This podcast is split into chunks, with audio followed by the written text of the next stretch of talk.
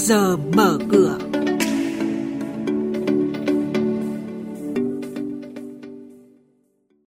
Trong chuyên mục này sáng nay sẽ có những thông tin đáng chú ý đó là dự kiến chỉ số VN Index có thể kết thúc năm nay ở vùng từ 840 cho đến 920 điểm.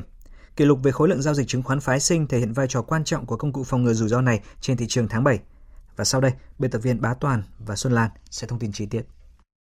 Thưa quý vị và các bạn, theo báo cáo chiến lược thị trường mới đây của công ty chứng khoán VN Direct, ước tính tổng lợi nhuận dòng quý 2 vừa qua của các doanh nghiệp niêm yết và đăng ký giao dịch giảm 14% so với cùng kỳ năm ngoái. Con số này tích cực hơn nhiều so với mức giảm lợi nhuận dòng gần 28% của quý 1 so với cùng kỳ. VN Direct dự báo, dù bị ảnh hưởng của dịch COVID-19, nhưng chứng khoán Việt Nam vẫn có những yếu tố trợ lực và giúp VN Index có thể kết thúc năm nay ở vùng 840 đến 920 điểm. Bất ổn của thị trường chính là lúc thể hiện vai trò là công cụ phòng ngừa rủi ro của chứng khoán phái sinh.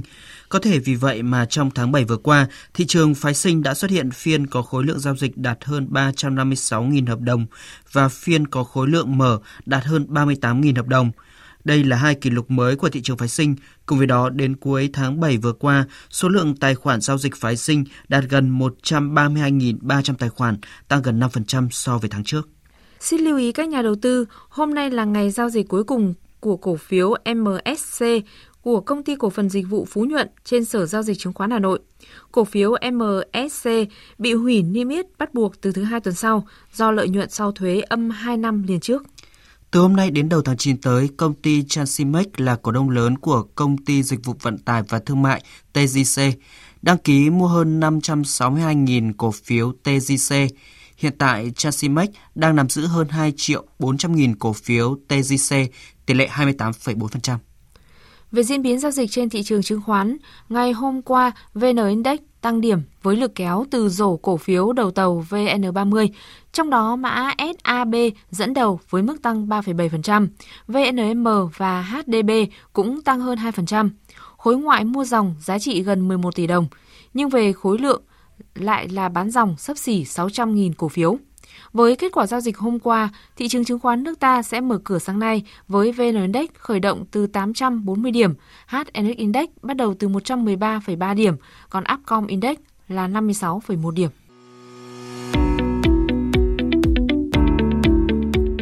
Quý thính giả đang nghe chuyên mục Trước giờ mở cửa phát sóng trên kênh Thời sự VV1 từ thứ 2 đến thứ 6 hàng tuần trong theo dòng Thời sự sáng. Diễn biến thị trường chứng khoán Biến động giá hàng hóa được giao dịch liên thông với thế giới trên Sở Giao dịch Hàng hóa Việt Nam. Nhận định phân tích sâu của các chuyên gia tài chính, cơ hội đầu tư được cập nhật nhanh trong Trước giờ mở cửa.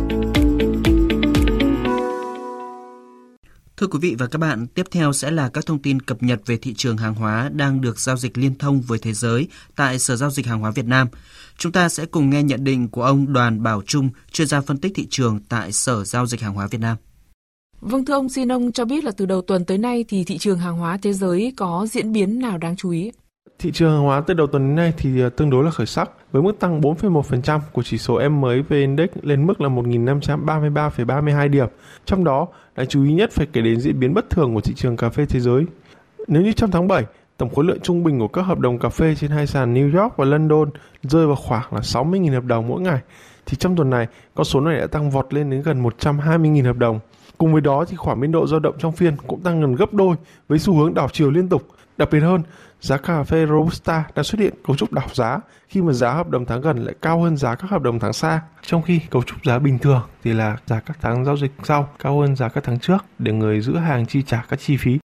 À, xin ông lý giải sự bất thường này và điều đó có ảnh hưởng tới giá cà phê tại thị trường Việt Nam hay không, thưa ông? Cấu trúc giá đảo xuất hiện trong thời điểm mà nhu cầu chưa có sự hồi phục rõ rệt do ảnh hưởng của dịch bệnh thì à, thường là do bị thao túng bởi các quỹ đầu tư. Đồng đô la Mỹ liên tục suy yếu có thể khiến các quỹ đầu cơ đổ tiền vào thị trường này để đẩy giá tháng gần tăng cao nhằm kéo nhanh lượng hàng thực về kho. Rồi sau khi lượng hàng tăng cao thì lại tạo áp lực khiến giá giảm. Điều này thể hiện ở việc hai phiên gần đây, giá Robusta thường tăng rất mạnh vào đầu phiên rồi bất ngờ giảm ngược trở lại để đóng cửa với mức âm vào cuối phiên. Giá cà phê Việt Nam thường lấy giá đóng cửa của Robusta trên sàn London để làm tham chiếu. Vì thế, việc biến động bất thường này sẽ khiến bà con nông dân gặp rất nhiều khó khăn trong việc ra quyết định tại thời điểm này. Vâng, xin trân trọng cảm ơn ông.